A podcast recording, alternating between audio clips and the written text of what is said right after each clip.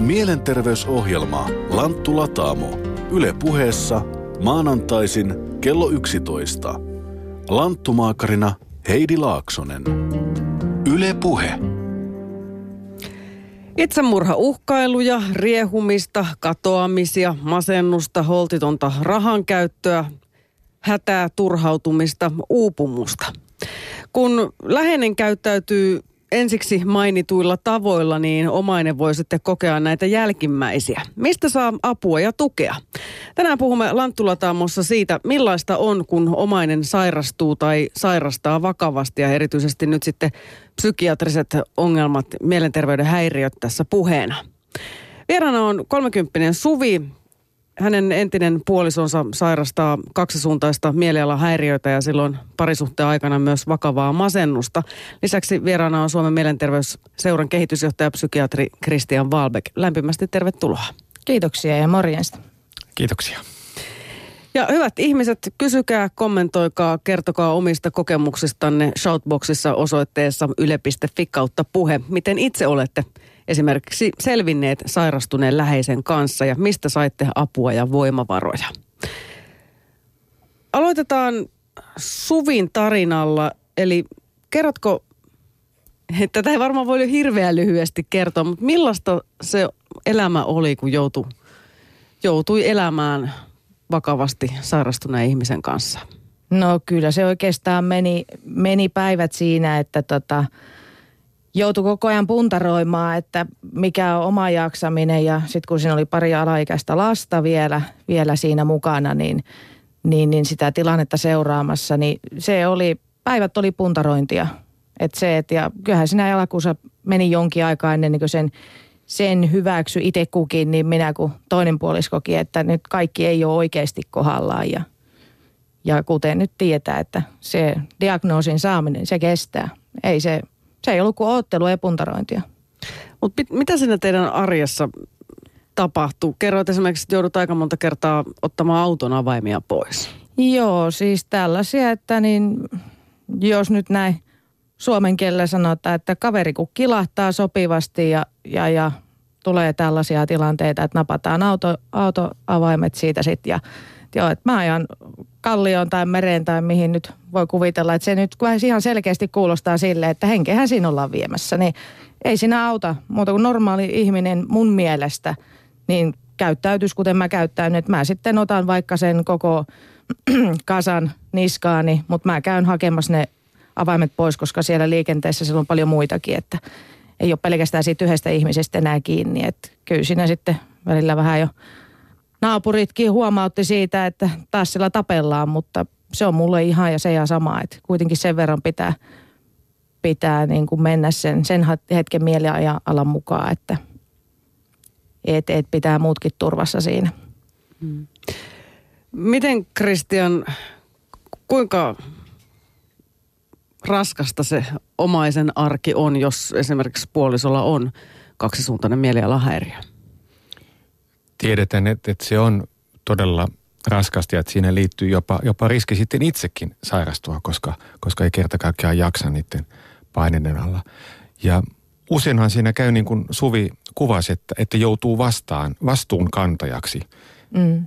Tahtomattaan liukuu sellaisen tilanteen, jossa ottaa vastuun niin kuin mm. toisenkin aikuisen tekemisestä. Vaikka tietysti ehkä, ehkä kuitenkin se parisuhde rakentuu siihen, että molemmilla on se vastuu omasta elämästään. Ja, ja myöskin sillä sairastuneella tai oirehtivalla pitäisi, hänenkin pitäisi kantaa se vastuu sit omasta elämästään, eikä, eikä antaa sitä puolisolleen. Niin pitäisi. Niin, ja tästä me itse asiassa Suvin kanssa puhuttiin ennen tätä lähetystä, koska siinä kuitenkin ilmeisesti väistämättä ryhtyy siitä puolisostaan vähän sitä vastuuta kantaa. Mutta teilläkin tosiaan siellä huushollissa kaksi pientä lasta. Niin, ja kyllä sehän sinne just oli, että niin kuin mä sanoin, että se oli puntarointia, että se, että kuinka paljon mä voin oikeasti ottaa vastuuta aikuisesta ihmisestä, joka on kuitenkin vastuu itsestään ja mulla on huollettavana ja holhottavana ne lapset siinä. Että en, en mä ota kolmatta siihen enää huollettavaksi ja holhottavaksi. Että kyllä aikuinen ihminen, eihän parisuudekaan toimi niin, että siellä on, siellä on sitten, on se emäntä tai isäntä siinä, joka sitten huolehtii niistä kaikista lopuista. Että yleensähän parisuhde, minä ainakin käsitän, että siellä on kaksi vastuuntuntoista aikuista ja lapset, mikäli lapsi on. Että kyllä se näin, näin sen pitäisi mennä, mutta sitten kun se menee näille linjoille, niin ei, ei hyvää heilu, ei. No miten se sitten se avun saanti? Oliko ex-puolisosi halukas vastaanottamaan apua? No se riippui päivästä. Sehän oli nimenomaan, se oli päivästä kiinni. Että välillä hänessä ei ollut mitään vikaa.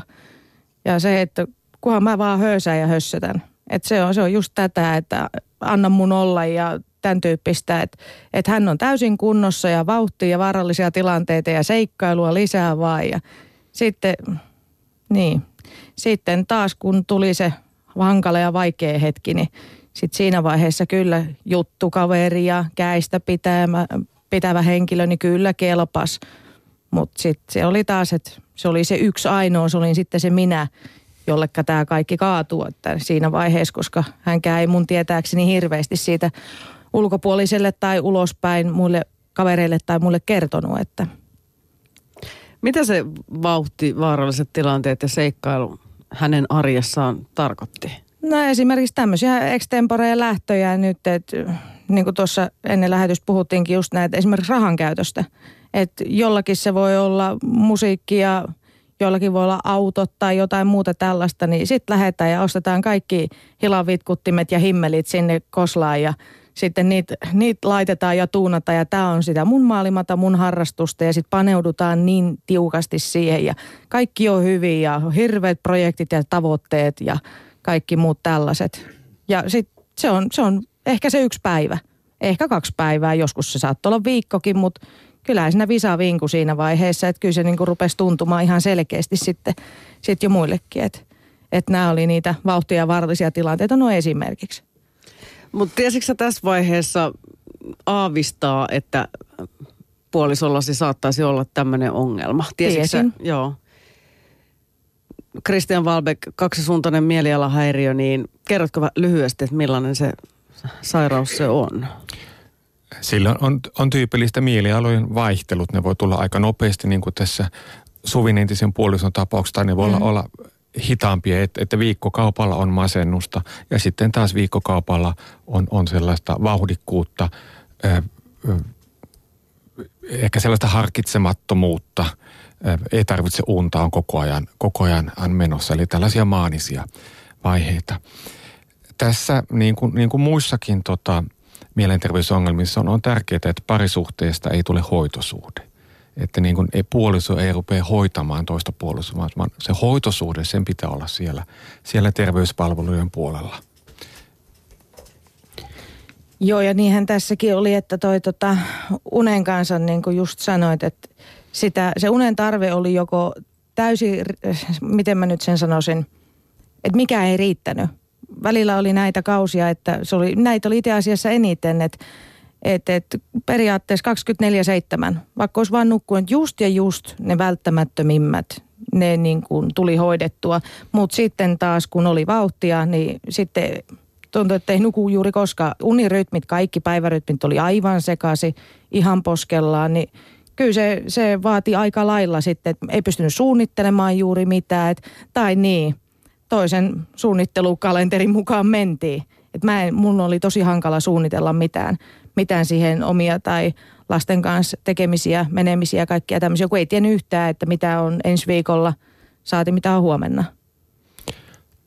Tosi, tosi pitkään jaksoit Suvi siinä tilanteessa ja, ja miksi näin pitkälle annetaan asioiden luistuja. Siinä on usein takana syyllisyyden tunne. Eli mielenterveyden häiriöön liittyy se, se, se ajatus, että kenen syytä tämä on. Ja omaiset rupeavat ajattelemaan, että tämä on jotenkin minun syytä, että minun puolisoni oirehtii. Ja sen takia pyrkii niin kuin saattamaan asiat taas olalleen oikeaan kuntoon.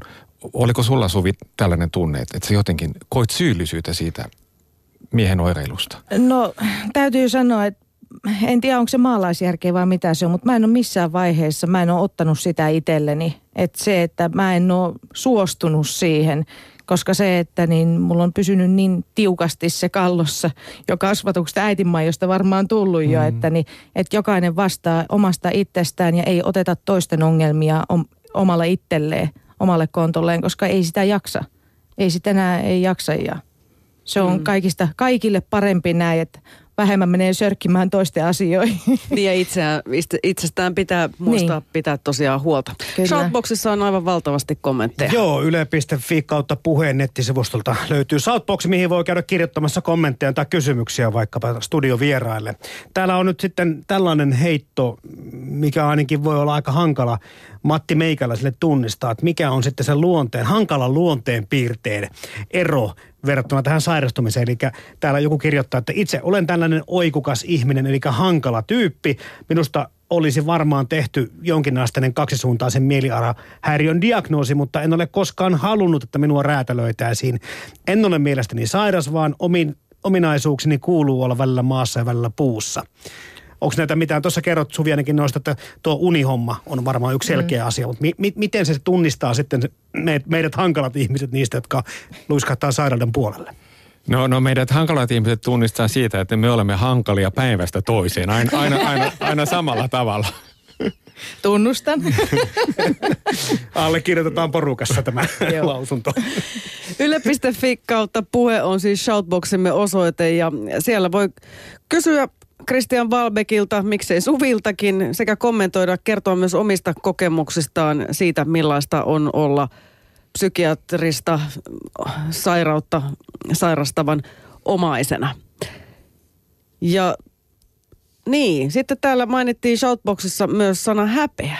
Koitko Suvi häpeä. Sanoit kyllä jo, että et paljon piitannut siitä, että jos naapurit kuuli, että teillä riidellään. No joo, en, en tosiaan piitannut, niin kuin en oikeastaan ihmisten puheista piittaa vieläkään, ellei niille ole ihan oikeasti sitten perustetta ja pohjaa. Et, et tota, en mä itse asiassa, mä en ymmärtänyt hävetä, sanotaan nyt näin, mutta sitten taas puoliso sinänsä häpeisi varmaan mun puolestakin, että kun hän kuitenkin ymmärti silloin, kun oli mennyt överiksi, niin sitten tämä oikeastaan kiertyi näin päin, että sitten näitä pohdittiin, pohdittiin kotosalla, että kun hän meni nyt näin ja että nyt hän saattoi sinutkin tämmöiseen tilanteeseen ja muuta tämän tyyppistä.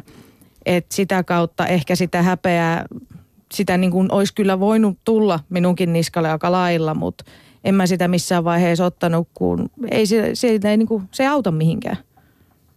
Christian Valbeck, Suvi on ehkä aika poikkeuksellinen, sillä kai häpeä kuitenkin edelleen aika vahvasti näihin mielenhäiriöihin liittyy.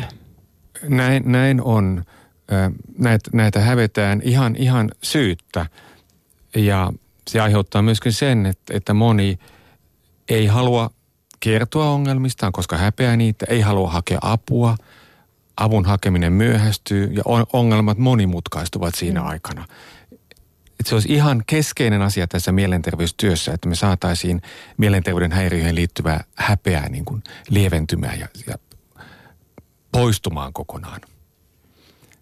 Niin ja näkeehän sen kuitenkin, jos ajatellaan, että naapurustokin siinä, niin ei se ollut mikään, ei se ollut mikään salainen juttu. Kyllähän sen nyt normaali ihminen näkee nyt ihan tavallisissa arjessa siinä, ollaan sitten pihalla, kaupassa, missä hyvänsä ihmisten ilmoilla liikkeellä, niin kyllä se jollain tapaa se paljastuu ja varsinkin tämä, että kun heittelee nämä päivät niin paljon, niin siinähän rupeaa porukka jo katsomaan, että mitä, mitä nämä oikein, mitä jäpät tuuna. Mutta oliko se sun ekspuoliso, niin oliko hän silloin kun te olette tutustunut, niin oliko hän silloin jo sairas? Huomasitko silloin jo jotain piirteitä vai sairastuiko hän vasta myöhemmin? No itse asiassa silloin, oli, silloin puhuttiin masennuksesta ja tämän masennuksen eri, eri tasoista sitten, mikä sillä hetkellä olisi ollut ajankohtaista, mutta sitä sitten siinä tietysti minäkin tulin kuvioihin mukaan, että sitä lähdettiin tutkimaan pikkasen tarkemmin ja tiukemmin, että, että nyt ihan oikeasti lähdetään katsoa, että nyt ei ole kysymys pelkästään masenta, masennuksesta, että tässä on nyt, nyt niin kuin krenkkaa jossain muuallakin. Että. Mistä Kristian sitten tietää, että on kyse sellaisesta vakavasta mielenterveyden ongelmasta, johon on, olisi syytä ehdottomasti lähteä hakemaan apua? Kaikillahan meillä on, on ajoittain oireita ja, ja, ja tuntemuksia, mutta apua kannattaa hakea silloin, kun oireilu vaikuttaa toimintakykyyn, kun on vaikea hoitaa, selviytyä työstä, selviytyä opiskelusta, selviytyä niin kuin arkipäivästä, niin silloin viimeistään kannattaa hakea apua. Ja tietysti myöskin, että mitä, mitä pidempään joku oireilu kestää, niin sitä suurempi syy on, on sitten hakea apua siihen. Mitkä semmoisia yleisempiä, yleisimpiä ongelmia meillä on? Tässä on tämä masennus tullut mainittua, se on suomalaisilla kyllä aikamoinen kansantauti ainakin.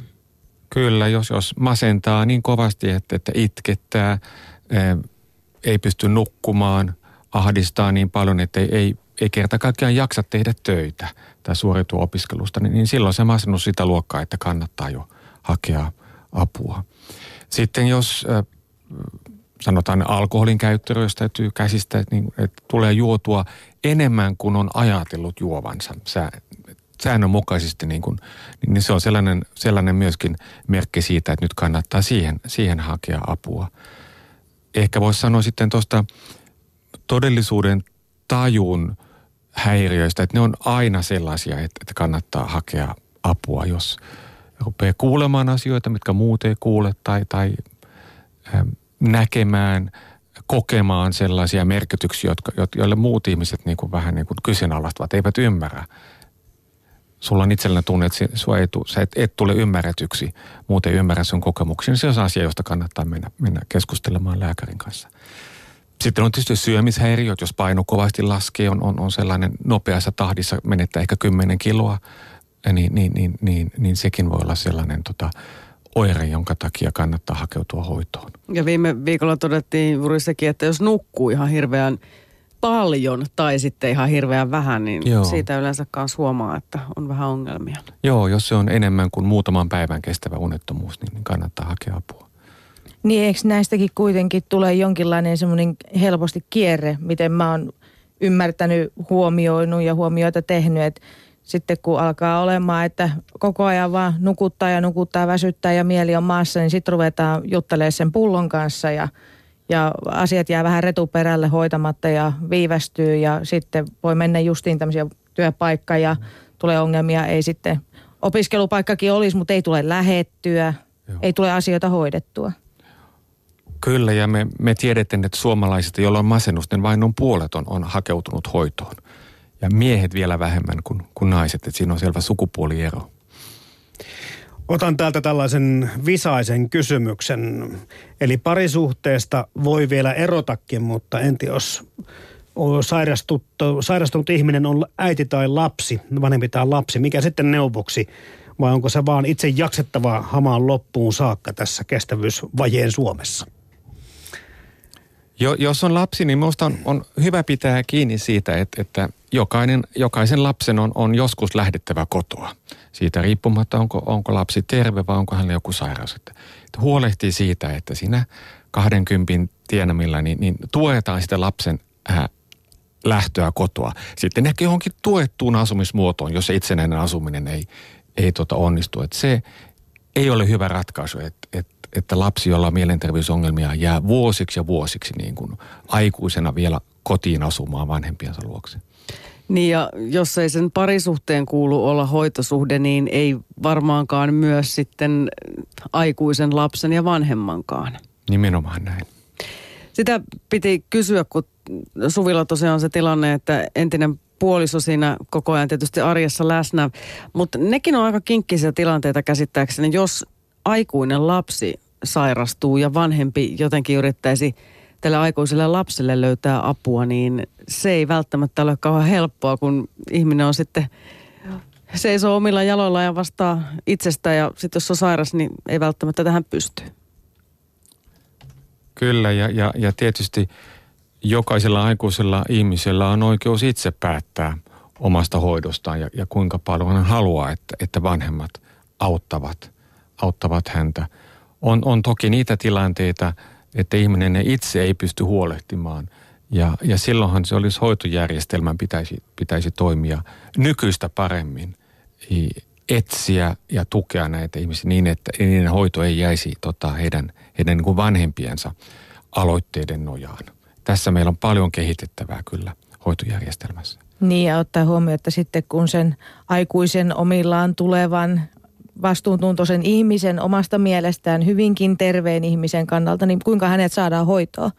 Se on just tässä se, että sepä ei, ei onnistu äidiltä, se ei onnistu uudelta puolisolta, tyttökaverilta, eikä näin, niin se ainakin tuntuu olevan tosi vaikeata. Että se, että kun itse kukin määrä, määrittelee itse sen, että milloin hoitoon hakeutuu, niin tässä ainakin mä oon huomannut, että tässä on tosi iso haaste, että miten sitä hoitoa hakeutumista suositellaan, kun ei ketään vängällä voisi sinne vie. Niin, tai siis onhan meillä pakkohoito, mutta tota, sitä lähetettä ei Christian Walbeck varmaan ihan kovin helposti kirjoiteta. Ei, ky- kyse on myöskin tietysti ihmis- ihmisoikeuksista, että se on aika raju toimenpide, kun puututaan jonkun ihmisen ää, oikeuteen ajatella, liikkua, toimia vapaasti. Et, että ää, Suomessa kirjoitetaan ää, vuodessa noin 30 000 pakkolähetettä, mikä kuitenkin on aika, aika mittava määrä näin eurooppalaisittain, että, että näin jos katsoo asioita niin kuin länsi-eurooppalaista, niin, niin Suomessa kyllä aika helposti päätyy pakkohoitoon verrattuna muihin maihin. Voiko se johtua sitten, tämä nyt on vähän tämmöistä äh, filosofista pohdiskelua, mutta voiko se johtua juuri siitä, että kun meillä ei niistä ongelmista niin hirveästi etukäteen avoimesti puhuta, niin sitten tilanteet ajautuu niin pahaksi, että on pakko päätyä pakkohoitoon? Va- varmaan näin on. Että tilanne kärjistyy sitten niin, koska, koska asiasta, asia ei ole otettu puheeksi ja myöskään ehkä avohoitoa ei ole riittävän paljon ollut tarjolla. On kyse myöskin siitä, että avohoidon pitäisi olla niin houkuttelevaa, että et, et ihmiset menee sinne, että ne kokee, että heidät siellä hyväksytään, että heidät, heitä kuullaan siellä. Et se on todella eh, houkuttelevaa niille, jotka tarvitsevat apua. Ja, ja nykyinen avohoito ei aina ole sitä. Se voi olla hyvinkin jäykkää ja, ja tuomitsevaa ja, ja varsinkaan niin kuin, ei oikeastaan miesten ehdolla toimivaa. Se on hyvin paljon niin kuin puheeseen perustuvaa, joka on taas ehkä, ehkä naisille sitten sellainen helpompi tapa saada apua. Mä oon ainakin huomannut, että jos aina jos tulee puhetta mielenterveys, mielisairaus, kaikista tällaisista, niin automaattisesti vaikka oltaisiin menossa hoitamaan sitä mielenterveyttä, niin ihmisillä on semmoinen, se on kumma vimma saada se, että sieltä tulee se pöpilleima ottaa ja sen kanssa sitten joudutaan elämään, että hullu kuin hullu. Mutta ihan oikeasti, että mielenterveyttä pitäisi ylläpitää. Et miten tästä, onko sulla Kristian jotakin ideaa, miten saadaan tämä pöpilleima ajatus pois? Joo, kyllä mä luulen, että esimerkiksi Lanttula tämä on ihan hyvä, hyväksi avuksi yes. siinä, että näistä asioista, näistä asioista puhutaan. Ja, ja todetaan, että, että tämä voi olla kenen tahansa kohdalla voi tulla mielenterveysongelmia. Niinpä, aivan. Ja moni, moni meistä on jonkun sellaisen oma, omainen varmasti, että siksi tämäkin aihe toden totta koskettaa varmaan todella monia, niin kuin Shoutbox-kommenteistakin voi päätellä. Joo, tulee hyvin kommenttia. Kiitos. Yle.fi kautta puhe on tämä nettiosoite, missä voi Shoutboxin käydä kirjoittamassa kysymyksiä tai kommenttia. Tämä liittyy tähän ihan, mistä Suvi puhui tuosta häpeästä alussa, mutta myöskin just tähän, mitä Heidi viittasi siihen, että ollaan, moni ollaan ö, omaisia tai lähellä. Eli vaikka itse kärsin masennuksesta aika ajoin, en häpeä sitä, mutta häpeän sitä, että en jaksa auttaa muita. Eli tässä viitataan siihen, että nämä on niin yleisiä nämä sairaudet jo, että sitten koetaankin jo sitten, että pitäisi olla aina varastossa sen verran voimia, että voi kaveria vähän jeesata. Mm. Mm. Mutta ei, ei kai meidän silti tavallisten ihmisten, joilla ei ole alan, alan koulutusta, niin ei kai meiltä voi ihan hirveästi odottaa. Ei, minusta niin kuin kanssaihmiseltä ei voi, voi muutakaan odottaa kuin se, sitä, että kuuntelee ja se on, siitä on jo suuri, suuri apu, että joku, joku kuuntelee, mitä, mitä sulla on, mitä on sydämellä. Ja Suvi, sä oot myös tukihenkilö, eli sinäkin kuuntelet muiden murheita. Kyllä, aika ajoin ja hyvinkin monenlaisia. Se on ollut oikein, oikein antoisa, että siitä on saanut itselle hyvin paljon kokemuksia ja saanut monenmoista ajatuksia, monenmoista semmoista liikettä, mitä ei niin kuin ole, mitkä ei ole itsestäänselvyyksiä ja mitä ei kouluissa opeteta, että, että toisten kokemuksista pystyy, pystyy oppimaan ja pystyy kuitenkin, uskon, että vieläkin itsellä on kuitenkin elämänkokemusta hyvinkin rankkaakin sellaista, mutta mulla on annettavaa ja autettavaa kuitenkin. Pystyn auttamaan vielä ihmisiä, jos ei muuten niin kuuntelemalla ja auttamalla ajattelemaan eri, eri puolilta näitä asioita. Niin eli sulla on siis aika niin kuin paljon kaiken näköisistä mielenterveyden häiriöistä myös periaatteessa kokemusta, ainakin sitä kuuntelukokemusta. Kyllä joo. Mm. Niin, ehkä se auttaminen on, on näissä mielenterveysongelmissa ei ole niinkään neuvojen antamista kanssa ihmisille, vaan nimenomaan kuuntelemista. Täältä taas Southboxista kommentti tuohon äh, Suvin kertomukseen, että itse en vain jaksanut. Lopetin parisuhteen, kun ei voimat siihen riittäneet, mutta nyt olen neljä vuotta jo toipunut ja pikkuhiljaa alkaa vasta elämä niin kuin näyttäytyä hyvänä, niin kellä se voi olla todella rankkaa. Joo, ja kyllä se voi sanoa, että jos pitäisi ajatella niin päin, että se parisuhteen loppuminen, niin se ei itse asiassa ole välttämättä paha asia. Joissain tilanteissa se voi olla niin, että nousee omille jaloilleen ja, ja huomaa sen, että hei, että tässähän nyt ihan oikeasti joutuu ottamaan itsestään vastuuta. Ja, mutta se ei ole tosiaan, parisuhteen loppuminen ei missään tapauksessa pitäisi ajatella pelkästään negatiivisena. Et siinä pystyy sitten, kun on käsitellyt itse asioita ja näin muuten. Tämä on ihan nyt tämmöistä keittiöpsykologiata, mutta tota, niin kuitenkin, että sieltä kun on, on päässyt vähän jaloille, niin huomaa niitä, huomaa niitä asioita, miten on toisia kohdellut ja muuten ja sitä kautta pystyy vaikka sitten entisen puolison kanssa sitten jo tulemaan toimeen ja käsittelemään niitä asioita, jos on jäänyt jotain, jotain vähän vaivaamaan tai kaivelemaan. Niin. Mutta se, että se vaatii sen jonkinlaisen sy- sysäyksen tai potkun, että mm-hmm. et pääsee omille jaloilleen edes pikkasen, eikä ole koko ajan, että joku on pönkkänä siinä, siinä mukana. Niin varmaan silloin kun on sairas, niin silloinhan on tietyllä tavalla aika itsekeskeinen ihminen, eli on vaan siinä sairaudessaan, ei varmaan pysty sitten näkemäänkään yhtään edemmässä. Kyllä, kyllä eikä pysty myöskään toimimaan isänä tai äitinä niin kuin, niin kuin lasten suhteen. Et, et näissä tilanteissa täytyy aina muistaa myöskin, myöskin lasten tota, hyvinvointia. Me tiedämme, että, että mielenterveyden häiriöt tahtovat olla ykys, ylisukupolvisia, että siirtyvät sukupolvesta toiseen. Ja, ja tähän ää, pitää puuttua niin kuin kysymällä lapsilta, mitä niille kuuluu, ja myöskin selittämällä lapsille, mitä tämä äidin tai isän sairaus on, millaisia oireita. Että isä ei ole masennut sen takia, että lapsi on ollut ilkeä esimerkiksi, vaan, vaan isällä on sairaus. Tähän liittyen tuli muuten kysymys hetki sitten, että miten periytyviä ovat vaikkapa tämmöiset epävakaat ö, persoonallisuudet tai muut häiriöt? Aika pieni osa on, on itse sitä geneettistä, sitä, sitä perimässä olevaa. Et, et suurin osa tästä, että se siirtyy sukupolvesta toisen, johtuu nimenomaan lapsuuden kokemuksista. Ja niihin pystytään puuttumaan. Niin skitsofrenia tutkitusti taas on aika perinnöllinen, mutta... Ö, siinäkin on, on, on niin, että jos jommalla kummalla vanhemmalla – on skitsofrenien lapsilla on noin prosentin riski sairastua. Et siinäkään se ei ole hirveän vahva se, se perinnöllisyys, vaikka sitä on olemassa. Eli tässä hyvin paljon on, kyse niin kuin ympäristön vaikutuksista, ää, niistä olosuhteista lapsi kasvaa ja, ja, ja kehittyy. Ja, ja sen takia on tärkeää tukea lapsia näissä perheissä, joissa on mielenterveysongelmia. Miten Suvi omia lapsia sitten suojelit tällaisessa kinkkisessä tilanteessa, kun puolisolla sairaus on?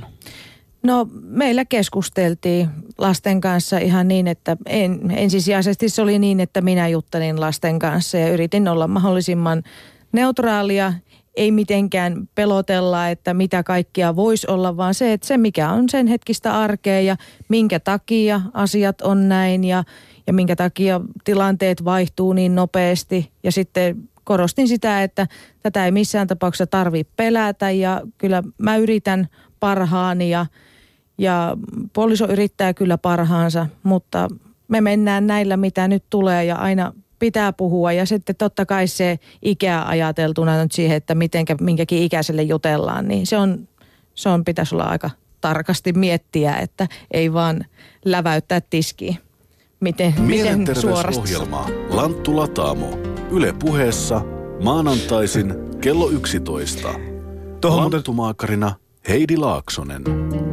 Yle Puhe. Haluan sulta Suvi vielä kysyä jatkokysymyksen, että miten sitten lapset suhtautuu näihin keskusteluihin, koska sitten taas meillä on hyvinkin erilaisia persoonallisuuksia sitten totta kai pienestä pitäen perheessä, että, että joku voi ottaa sen aika raskaastikin ja joku jää, jää sitä murhetta kantamaan itsessään. No se voi olla, että kun meillä on aina kotona, iän kaiken, minunkin kotona on puhuttu, on puhuttu tosi paljon, niin se ehkä tulee siitä, että mäkin on pienestä asti on sitten puhunut ja puhunut ja puhunut ja lapset on, on opettanut siihen, että meillä puhutaan asioista ja oli ne miten vaikeita hyvänsä, niin niistä pitää pystyä puhumaan. Et senpä takia lapset on paljon sitten kysellyt. Et en mä ole millään lailla kokenut, että et heitä niin kuin olisi välttämättä pelottanut, mutta se oli semmoinen ihmetyksen aihe. Ja se selkeästi auttoi, että he pysty kertomaan niitä omia tuntemuksia mulle ja sitten taas aina kyseenalaistamaan ja kysymään ja, ja muuten näin. Että ei välttämättä uskaltanut taas sitten silloiselta puolisolta mennä kysymään, että se oli turvallisempaa jutella mun kanssa. Ja totta kai parhaani mukaan yritin, että mä en syyllistä enkä osoittele yhtään ketään, vaan puhutaan asioista. Ei, ei välttämättä suoranaisesti siitä yhdestä ainoasta ihmisestä. Mutta mistä sä sait tästä sairaudesta tietoa? Tai mistä lähdet, niin kuin, lähdet hankkimaan sitä? No kyllä voi sanoa, että tietoa tuli ulkopuoliselta, ulkopuoliselta tahoilta esimerkiksi just hoitopaikasta tai muualta, niin sieltä tuli niin kuin aivan älyttömän vähän, ei juuri mitään, se oli melkeinpä nollilla. Että tota, kyllä se oli ihan oma-aloitteisesti, piti alkaa vääntämään sitten – netistä ja tuolta, että mitä mikäkin tarkoittaa. Että mä opiskelin itse sen, että miksi, miksi nämä asiat tapahtuu mitenkin, että kun ei niin kuin hoitokeskusteluihin, neuvotteluihin näihin, niin kun ei päässyt. Eikä tuntu, että ei, ei kelvannut mukaan, ei, eikä otettu niin kuin ammattilaisen taholtakaan, ei otettu mukaan. Niin, miten on Christian Valbeck, koska omainen pääsee mukaan hoitoneuvotteluun? Periaatteessa kai potilas sen voi tyystin kieltää, jos niin haluaa. Periaatteessa potilas voi sen kieltää, mutta kyllä modernin näkemyksen mukaan niin on, on tärkeää, että, että koko sosiaalinen verkosto ja varsinkin perhe on, on mukana hoitoneuvottelussa, hoidon, hoidon suunnittelussa, että siihen, siihen tulisi, tulisi pyrkiä aina. Että se on hyvän laadukkaan hoidon merkki on se, että puoliso ja perhe on mukana ja että lasten tilanne, tilanne huomioidaan. Ja munkin kohdalla esimerkiksi niin kyllä puoliso pyyti mukaan, mutta se oli ikävä sitten, kun tulee siellä vastaanottohuoneen ovella torpatukset, hei, että tämä ei kuulu sulle.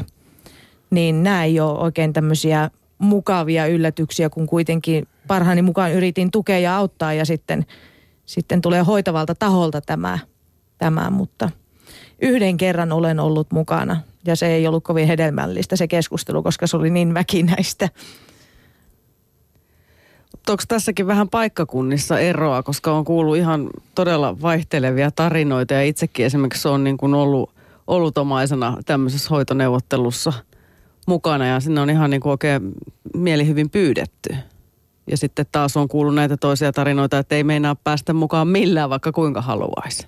Mm voi olla ehkä vanha kantaista niin kuin hoitootetta joissakin paikoissa, mutta mä uskon, että se on muuttumassa nyt avoimempaan suuntaan niin, että, että omaiset pääsevät mukaan. Otetaan mukaan, koska nehän ovat tärkeä resurssi kuitenkin tässä. Niin, mä just meinasin kysyä, että minkä takia omaisten olisi syytä olla mukana? No ehkä ensinnäkin omaisten itsensä takia, koska he kantavat sitä syyllisyyttä, kantavat sitä, sitä vastuuta, ehkä turhaan ottavat sitä liiankin paljon harteilleen. Ja ihan niin kuin sen omaisten oman hyvinvoinnin takia voi olla hyvä, että ne pääsevät mukaan ja, ja heidän voidaan selvittää, mistä on kyse ja missä, missä on niin kuin hoitotahon vastuu ja missä on sitten taas omaisten vastuu. E, mutta myöskin sen takia, että, että se auttaa tietysti ymmärtämään potilasta ja hänen niin kuin tilannettaan paremmin. Saadaan täydellisempi kuva sitä tilanteesta. Niin ajattelevat, että jossain persoonallisuushäiriöissäkin saattaa olla niin, että potilaalla on ihan, ihan joku erilainen käsitys todellisuudesta ja omasta itsestään kuin vaikka sitten just niillä omaisilla. Todellakin. Täällä on kysymys nimenomaan tähän liittyen Christian Valpekille, että miten paranoisen skitsofrenikon kanssa pitäisi toimia, jos oireita alkaa esiintyä, koska vihjaukset siitä, että kysymyksessä voisi olla sairaus, herättävät hänessä aggressioita.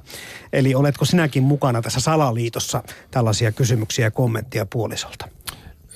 Luulen, että se paras lähestymistapa on sellainen ihmettelevä asenne. Että onpas kummallista – että tällaisia, että sinua salaa kuunnellaan tai sinua seurata. En ole kuullut tällaista aikaisemmin. Tämä on todella epätavallista. Tämän tyyppinen niin kuin ihmettelevä asenne, joka ei ole vielä niin kuin kyseenalaista, vaan, vaan ihmettelevä. Sillä ehkä joskus päästään vähän pidemmälle, että ihminen itsekin rupeaa sitten miettimään, että voiko tämä olla, voiko tämä olla näin, voiko tämä olla totta, mitä mä koen. Mutta vielä palatakseni tähän, kun Suvikin kerroit, että joudut ihan itse ottamaan selvää, niin Suomen mielenterveysseura totta kai on sellainen taho, joka yrittää myös valtavasti kaikkea tietoa mielenterveyden häiriöistäkin jakaa, mutta no niin kuin yleisesti ottaen, niin onko meillä näistä yleisimmistä riittävästi jaossa tietoa ja missä sitä tietoa oikein voisi jakaa? Kyllähän suomalaisten mielenterveysosaaminen ei ole, ei ole hirveän hyvä, hyvällä tasolla. Se johtuu myöskin siitä, että koulussa ei näistä asioista opeteta riittävästi. Tämä pitäisi olla ihan läpi kaikkien asteiden koulutuksen niin kuin nämä, nämä perusasiat, myöskin nämä tunnetaidot ja vuorovaikutustaidot ja e, tietoisuustaidot, mutta myöskin mitkä ovat sitten ne oireet, jolloin pitää huolestua ja e, kehoittaa hakemaan apua. Niin ja nimenomaan vielä, mä lisäsin tähän sen, että, niin, tää, että kuinka pitää sitä mielenterveyttä, hyvää mielenterveyttä yllä. Nimenomaan. Ja se, että näissä on kuitenkin niin monia, monia mutkia ja tämä on monimutkainen kuitenkin ihmisen mieli, että se pitäisi pienestä jo, pitäisi näitä, mitkä on ne, mit, mikä on normaalia, normaalin puitteissa suurin piirtein edes, että, että milloin et hakea sitä apua riittävän ajoissa sitten, jos tulee ongelmia. Koska huomaahan sen jo ihan lapsistakin tuolla, että jos koulussa alkaa tulemaan ongelmia, niin sitten hyssytellään, että juu ei mihinkään psykologille, eikä varsinkaan kuraattorille, ei sitä nyt tarvitse oma opettajan kanssa vähän juttele tai, tai muuta tällaista. Että et kyllä niin kuin sitä pitäisi sitä rohkaisua antaa paljon enemmän koulussa. Että ja sitten jos tuntuu sieltä, että ei tiedä tarpeeksi, niin aina voi hakeutua mielenterveyden ensiapukurssille, jota järjestetään no niin. monella paikkakunnalla. Myös minä olen käynyt, kannatan. No niin, hyvä. Mutta mistä Suvi silloin, kun sulla kuutisen vuotta sitten niin sanotusti oli tilanne päällä tämän entisen puolison kanssa, eli tauti, tauti jylläsi pahemman kerran, niin mistä sinä itse sait voimavaroja? Siihen on pari sanaa ja se on oma äiti ja isä. ja ihan oikeasti siis puhumalla, asioista puhumalla, ihan suoraan sitten äiti ja isän kanssa aika pitkälti. Niitä sitten kerroin ihan, ihan, että missä mennään ja minkälaista tässä on. Et en mä, ole, mä en ole yrittänyt sitä piilotella, niin kuin tässä tulikin, oli puhetta, että en, mä en hävennyt sitä.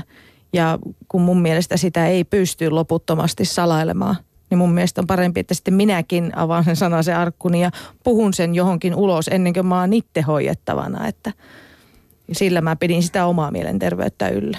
Mutta saiko sä syötyä ja itse nukuttua? No kyllä voi sanoa, että kyllä mullakin oli siinä sitten jo jossain vaiheessa oli aika kova ressi päällä, että siinä olisi niin kuin hyvin nopeasti tullut mökkihöperöksi.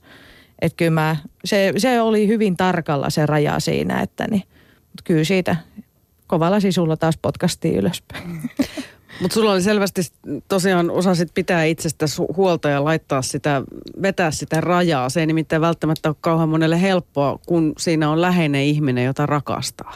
Ja sille niin. pitäisi kuitenkin tietyllä tavalla olla tosi tiukka. Niin.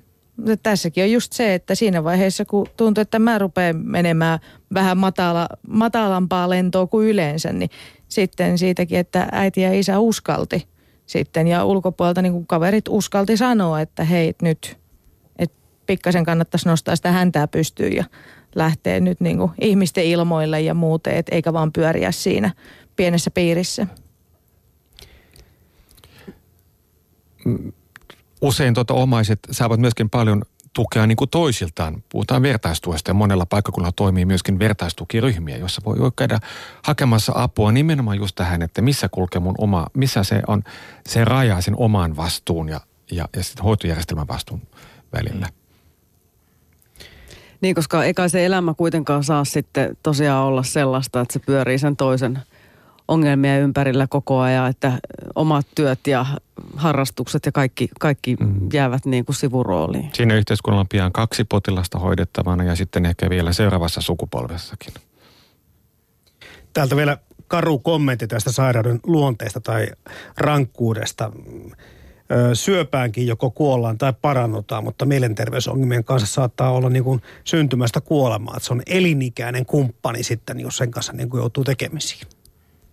Näin usein uskotaan ja toki näin voi joskus olla, mutta nämä on kuitenkin ääritapauksia. Eli, eli masennuksestakin niin 95 prosenttisesti niin parannutaan. Mm.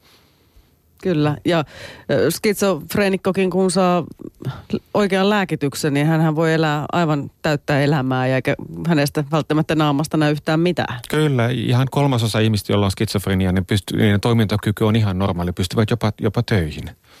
Tässä on varmaan kuitenkin semmoiset haasteet sitten, että jos tosiaan aika ajoin tuntee olonsa niin mahtavaksi ja upeaksi, että ei mua mikään vaivaa.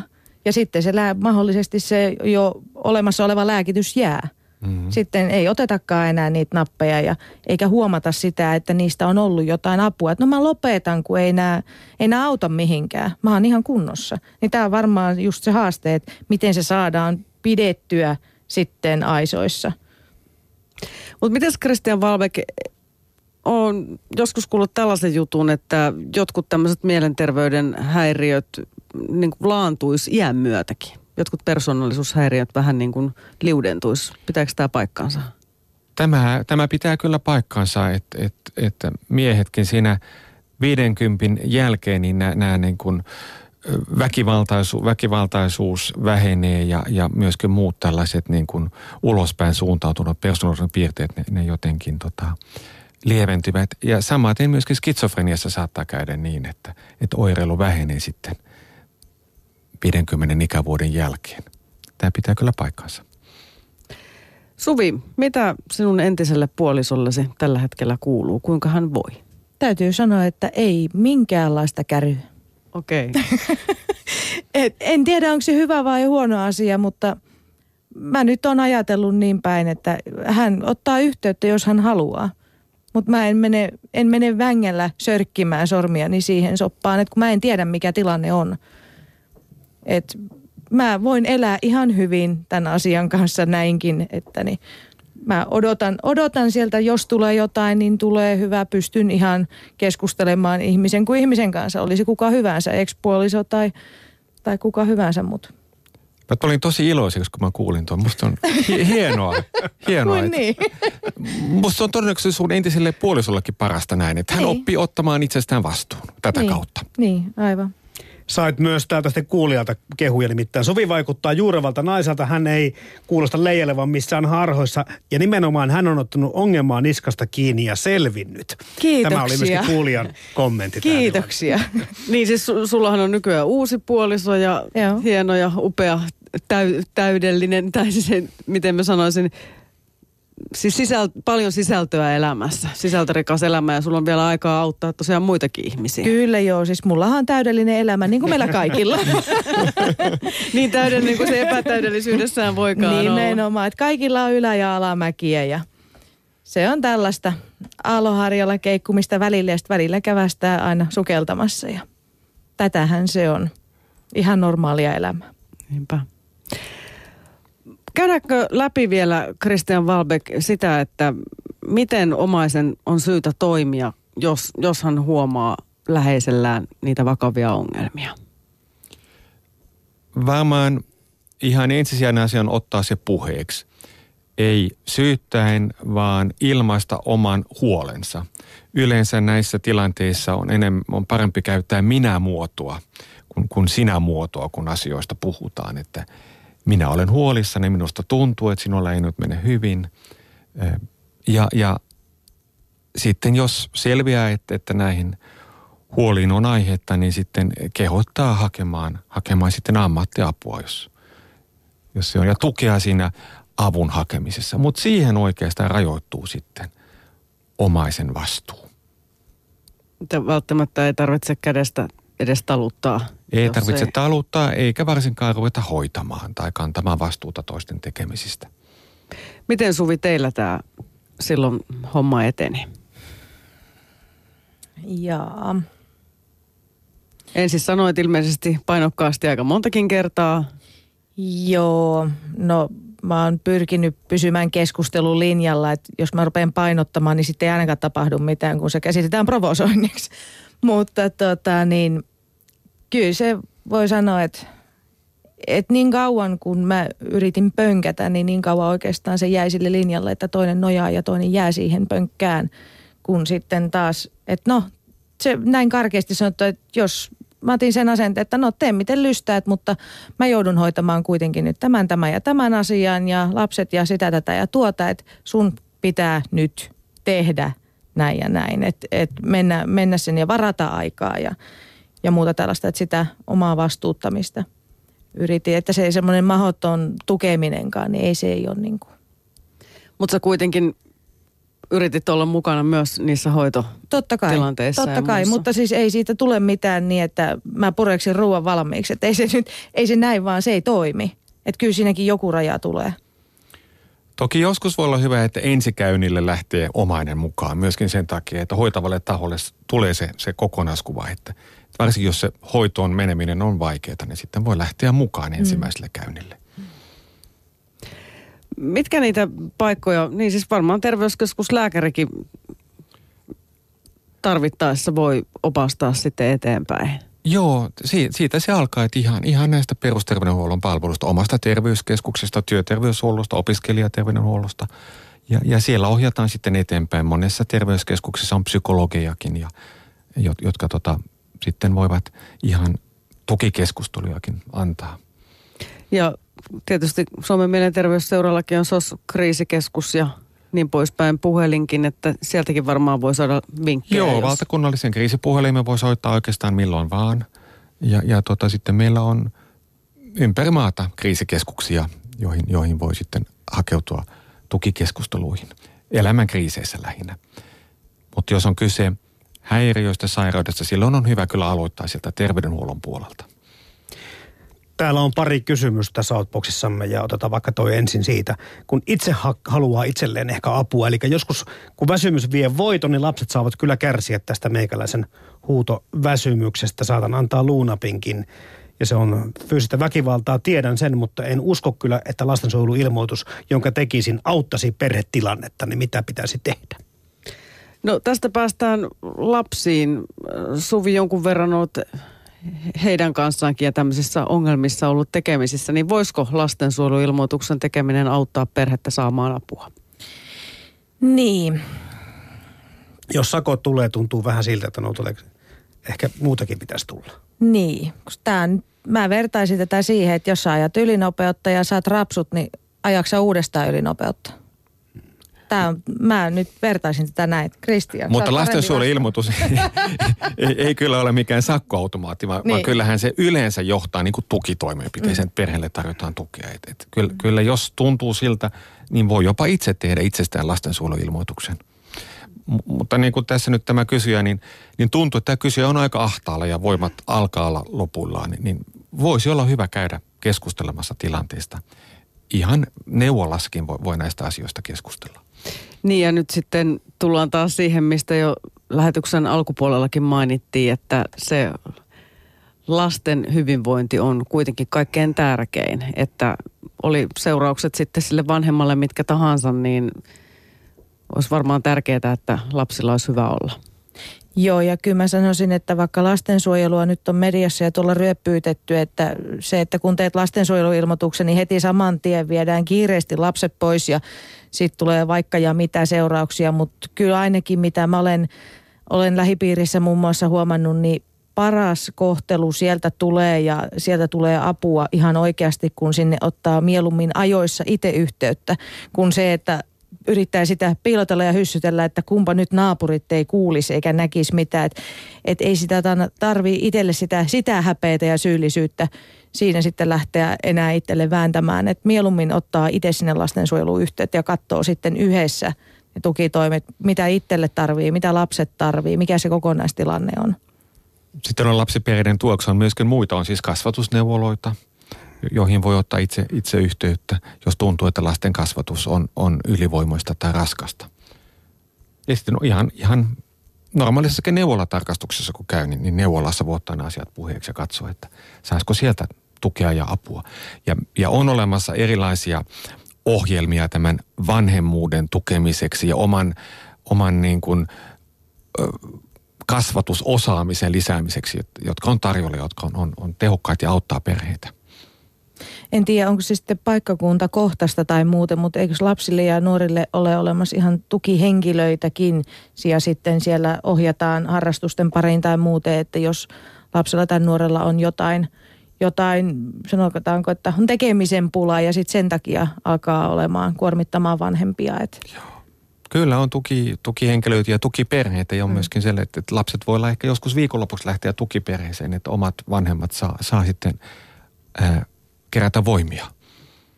Niin varmaan tässäkin tosiaan niin kannattaa toimia mahdollisimman varhaisessa vaiheessa, niin kuin Suvi sanoi ihan niin kuin näissä, näissä omaisenakin, niin jos, jos epäilee näitä mielenterveysongelmia, niin ajo, ajoissa vaan suu auki. Niin Joo, jo ennen kuin rupeaa jakelemaan niitä luunappeja. Aivan. Nimenomaan.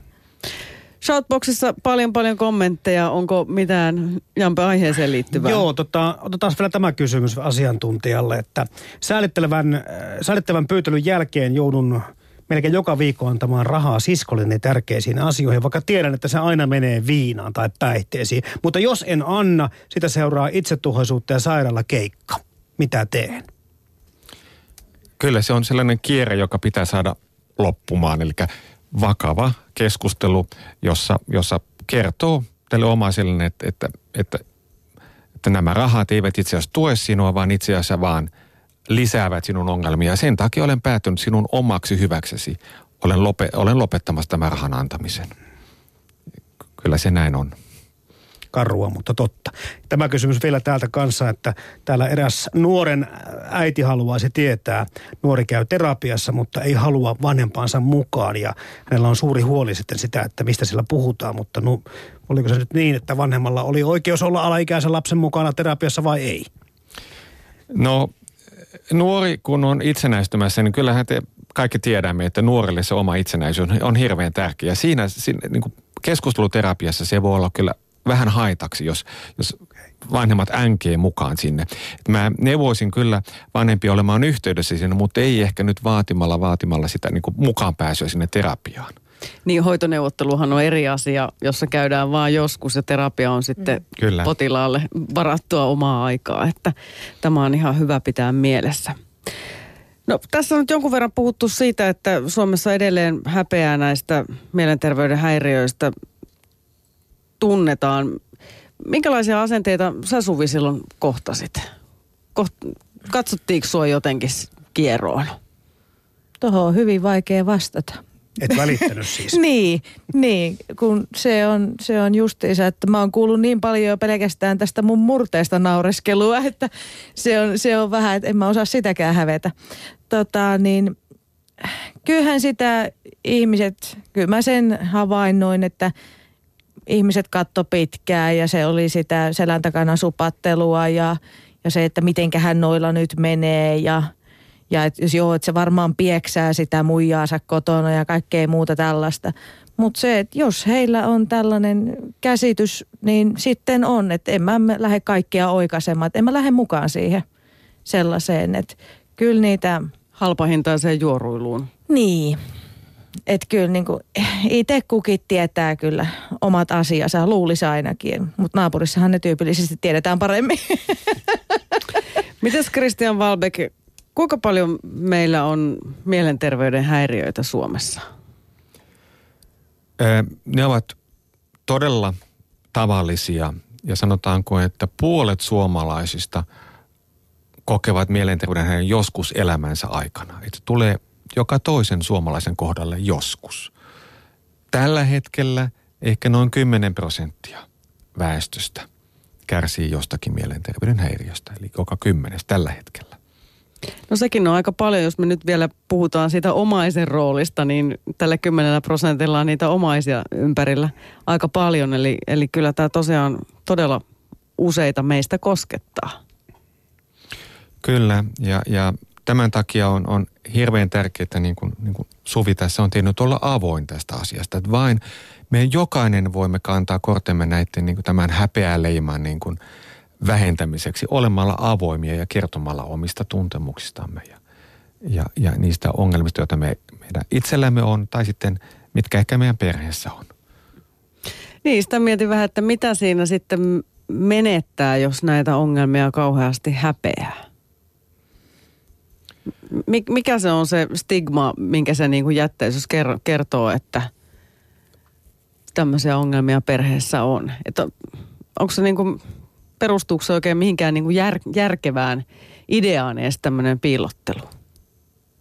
Se voi ehkä perustua sellaisen ajatukseen, että jos kertoo, niin tulee syrjityksi, tulee jätetyksi ulkopuolelle, ei ehkä oteta työpaikkaan tai ainakaan saa sitä ylennystä tai että ehkä sukulaiset jotenkin kääntää selkänsä. Tällaisia, tällaisia tota ajatuksia saattaa siinä olla takana. Ja kyllähän sitten on myöskin olemassa syrjintää suomalaisessakin yhteiskunnassa. Ja, tota, ja tämän, tämä on sellainen vyyhti, että samalla kun me kerromme avoimemmin, niin samalla sitten se syrjintä – erilliskohtelu vähenee ja tulee taas helpommaksi kertoa. Me olemme menossa kyllä oikeaan suuntaan. Tästä ollaan tänä päivänä avoimempia kuin aikaisemmin.